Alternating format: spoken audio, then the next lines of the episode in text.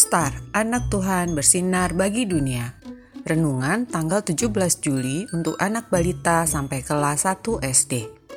Diambil dari 1 Petrus pasal 5 ayat 7. Serahkanlah segala kekhawatiranmu kepadanya, sebab ia yang memelihara kamu.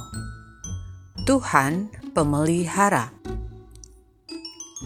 Ma, kenapa sih kakak sekolah minggu bilang kita harus taat kepada Tuhan?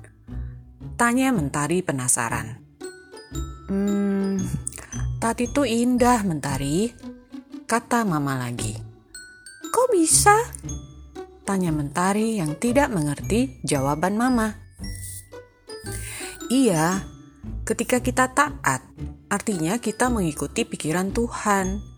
Tuhan berpikir, bagaimana supaya mentari bahagia, tidak celaka dan aman. Contoh, supaya aman di jalan, kita memakai seat belt.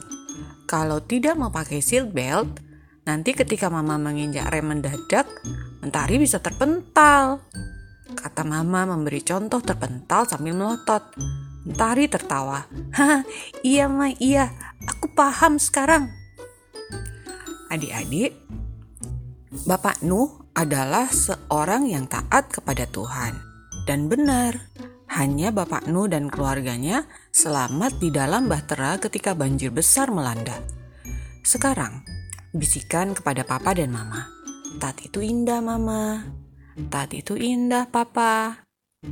Yuk adik-adik, kita sekarang mulai taat kepada papa dan mama. Lalu ajak papa dan mama untuk mencari lima perbedaan pada gambar ini ya. Mari kita berdoa. Tuhan Yesus, tolong aku menjadi anak yang baik dan taat kepadamu. Juga taat kepada mama dan papa. Terima kasih Tuhan Yesus. Amin.